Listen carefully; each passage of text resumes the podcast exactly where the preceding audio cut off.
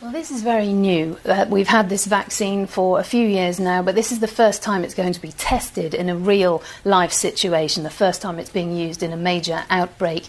They're very optimistic about what this vaccine may be able to do.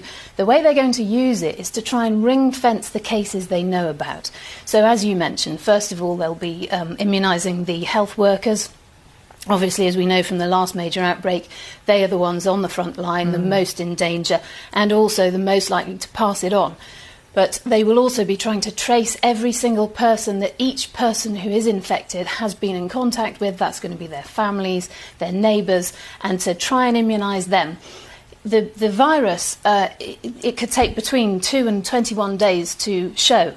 And as long as somebody takes the vaccine before the symptoms begin to show, there's a pretty good chance, we think, that um, they could be prevented from going on in, to have the full uh, blown disease. But this is just from clinical trials so far.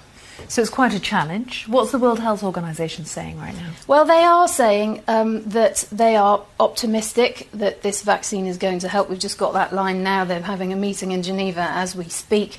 Um, they're saying they've got a much better chance of containing this virus than they did last time around because of, they know so much more than they did last time around in terms of the barrier methods and so on and in terms of surveillance, because that's also key. Mm. You have to know what you're dealing with as soon as possible. Um, but also, they know that it would be a mistake to be complacent. They also know that this vaccine is untested properly and we don't know how good it is. And ultimately, it is going to be about those very simple techniques about keeping people isolated, about keeping people stationary, and not allowing the, the disease to spread uh, by very careful nursing uh, methods.